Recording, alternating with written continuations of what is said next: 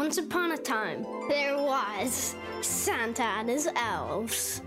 Santa was having trouble to make all of the toys. And they were short on presents. And then Santa was worrying um, about a few um, kids not getting their presents that year. But then he came up with an idea. The idea was that he would find kids and ask if they'd help with making some of the presents.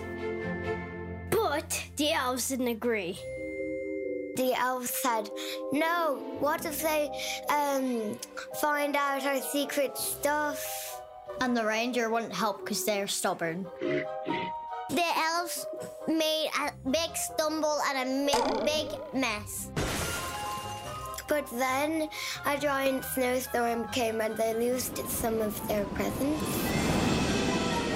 So then, Santa disobeyed the elves and he went to get some children. The children he selected were very kind. Santa told the children to look around all the places where you can make toys. All of the people were really happy because they were with Santa in real life. Their names were Tom, Jerry, and David. David was very nice and he helped the most. And then once when Tom helped, he fell over and then and then one of the presents blew away again.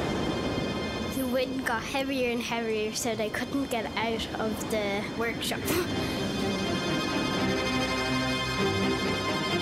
When the reindeer found out what was going on, they agreed to help. And then they searched a long time, but then they found the presents and they were very happy. And the reindeer started dropping off the presents. With Rudolph guiding the way. And they all were so glad and they and everyone was really happy on Christmas Day.